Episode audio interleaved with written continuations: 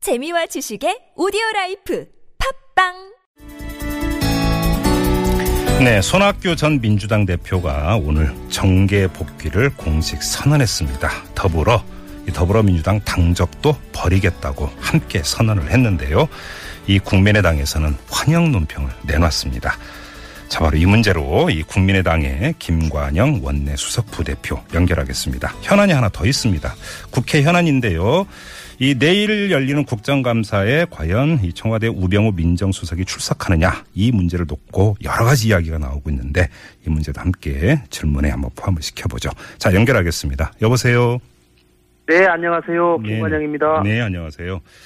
예. 어, 이 박지원 비대위원장이 이 손학규 예, 예. 전 대표의 정계 복귀 선언에 대해서 쌍수들어 환영한다. 국민의당으로 와서 예, 예. 꿈을 펼쳐라. 이런 말을 했던데요. 예, 예. 오겠습니까? 국민의당으로? 어떻게 보세요? 아, 저희가 좀 모시려고 노력을 해봐야죠. 뭐 네. 혹시 그동안도 몇 번 노력은 했지만, 네, 네, 네. 이제 그, 뭐, 그 전에는 손 대표님께서 그 정계 복귀를 선언하기 전이시고, 네. 그런 상황이고, 이제는 공식적으로 정계 복귀를 선언을 했기 때문에, 예, 예. 저희 당에서도 좀 더 진정성 있는 음. 만남과 대화가 필요하다. 네. 그리고 박지원 대표나 안철수 전 대표가 직접 만나서, 네. 우리 정치권 전체의 미래를 음. 의논하는 그런 자리를 꼭 마련했으면 하는 그런 생각입니다. 박지원 비대위원장 겸 원내대표가 아주 공개적으로 여러 차례 러브콜을 보냈고 또 직접 만난 적도 있지 않습니까? 저 예, 그래서 예. 궁금한 우리 의원님은 원내 수석이시니까 누구보다 박지원 원내대표하고 이제 가까이에서 자주 얘기 나누실 거 아닙니까? 예, 그렇습니다. 저 솔직히 예. 박지원 원내대표하고 이 손학규 전 대표 간에 혹시 이 물밑 대화가 있었는지 혹시 말씀해 주실 수 있습니까? 예, 물밑 대화를 어느 정도 수준까지를 물밑 대화라고 말씀하시는 국민의당 입당 여부에 대해서 혹시 좀 구체적인 얘기가 나눈 게 있답니까? 아니 아직까지는 네. 손 대표님께서 속내를 정확하게 말씀은 안 하신 것으로 제가 알고 있고요. 네. 다만 박지원 대표님이나 안철수 전 대표님께서 음, 만약에 저희 당으로 오시면 예. 어. 뭐 오실 때 가장 걱정하는 것은 대선 후보 경선을 하실 때 네. 저희 당에 오면은 안철수 대표가 지금 현재로서는 유력한 대선 후보인데 네. 그분하고 경쟁해서 음. 이길 수- 가능성이 있겠느냐 그리고 공정한 경선이 마련되겠느냐 네, 네, 네. 라고 하는 것이 가장 큰 우리 아니겠습니까? 그렇겠죠. 예. 예 그렇기 때문에 저희는 적어도 손낙규 전 대표께서 오신다면 네. 그 부분에 관한 염려가 없으시도록 음. 최대한 노력하겠다라고 하는 생각을 가지고 있고 실제로도 그렇게 하려고 생각합니다. 근데 뭐 그 일반적 관점에서 볼 때 지금까지 네. 몸담고 있던 더불어민주당의 당적을 버린 상태에서 바로 국민의당으로 입당할까? 좀 그건 아닐 것 같다. 이게 좀 일반적인 시각 아니겠어요? 일단은 저희 입장에서는 오늘 당적을 버리신 것 자체가 네. 뭔가 이동을 하시겠다는 의미는 있는 것이고요. 네, 네. 어, 뭐? 더불어민주당으로 가실 가능성은 차단을 한 거기 때문에 네. 뭐 저희 당으로 저희 당이 하기에 달렸다고 저는 생각합니다. 그래요. 그러면 이제 국민의당이 어, 그러니까 손학규 전 대표에게 무엇을 할 수 있는가? 여기서 이제 공정 경선을 보장하는 확실한 그 믿음을 네. 주는 것. 이걸 말씀하시는 겁니까? 공정경수뿐만 아니라 네. 손 대표님께서 오늘 그 정치 복귀를 하시면서 네.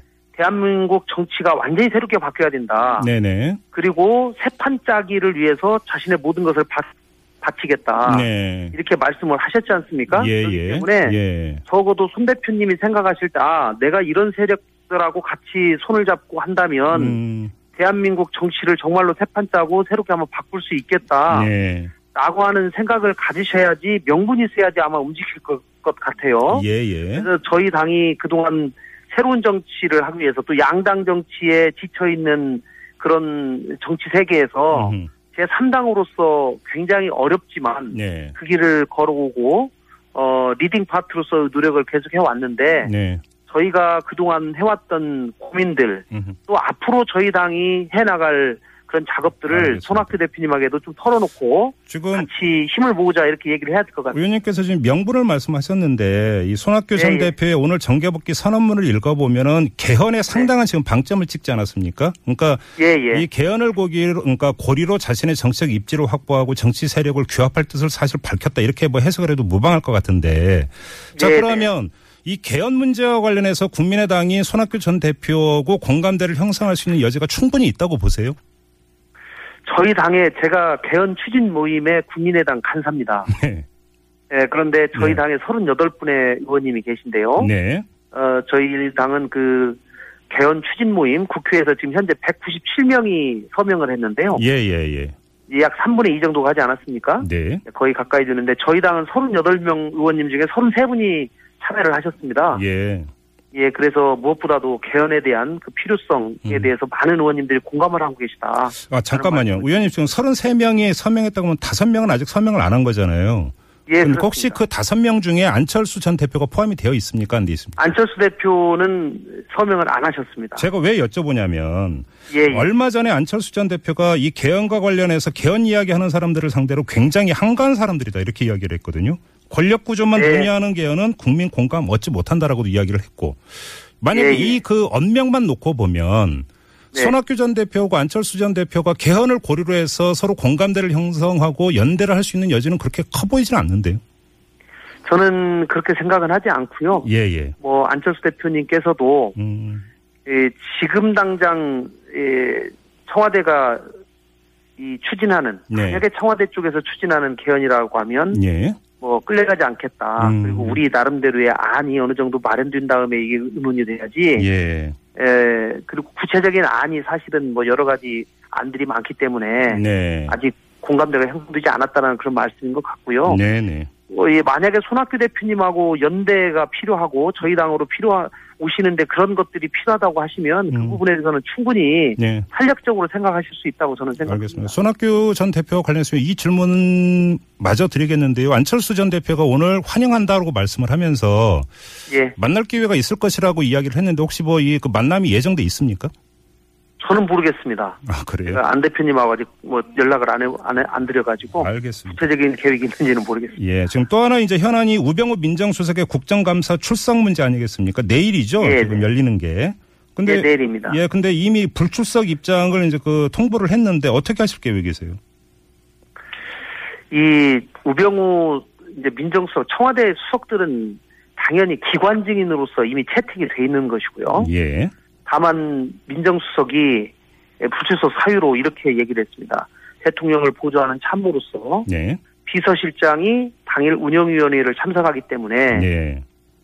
국정 현안에 신속히 대응해야 하는 업무적 특성이 있다. 네. 그리고 각종 의혹에 대해 검찰 수사가 진행 중인 점 등을 고려해서 부득이 참석할 수 없다. 네. 이렇게 불출석 사유를 밝혀왔거든요. 예, 예. 근데 이 불출석 사유로 밝힌 것이 그 어느 것도 설득력이 있지를 못합니다. 음흠. 예. 비서실장이 국회에 오기 때문에 본인이 신속히 대응을 해야 된다. 네. 왜 본인이 해야 됩니까? 왜 민정수석만 해야 됩니까? 혹시 그 비서실장 다음 서열이 민정수석인가요?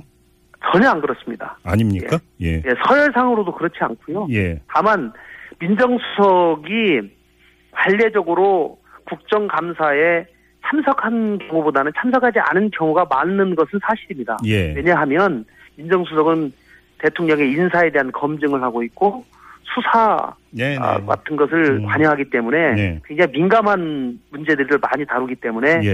에, 조금 음. 가능하면 특별한 현안이 없으면 예. 부르지 않는다. 네. 그래서 여야가 서로 합의를 해주면 그렇게 불출석 사유를 했거든요. 예.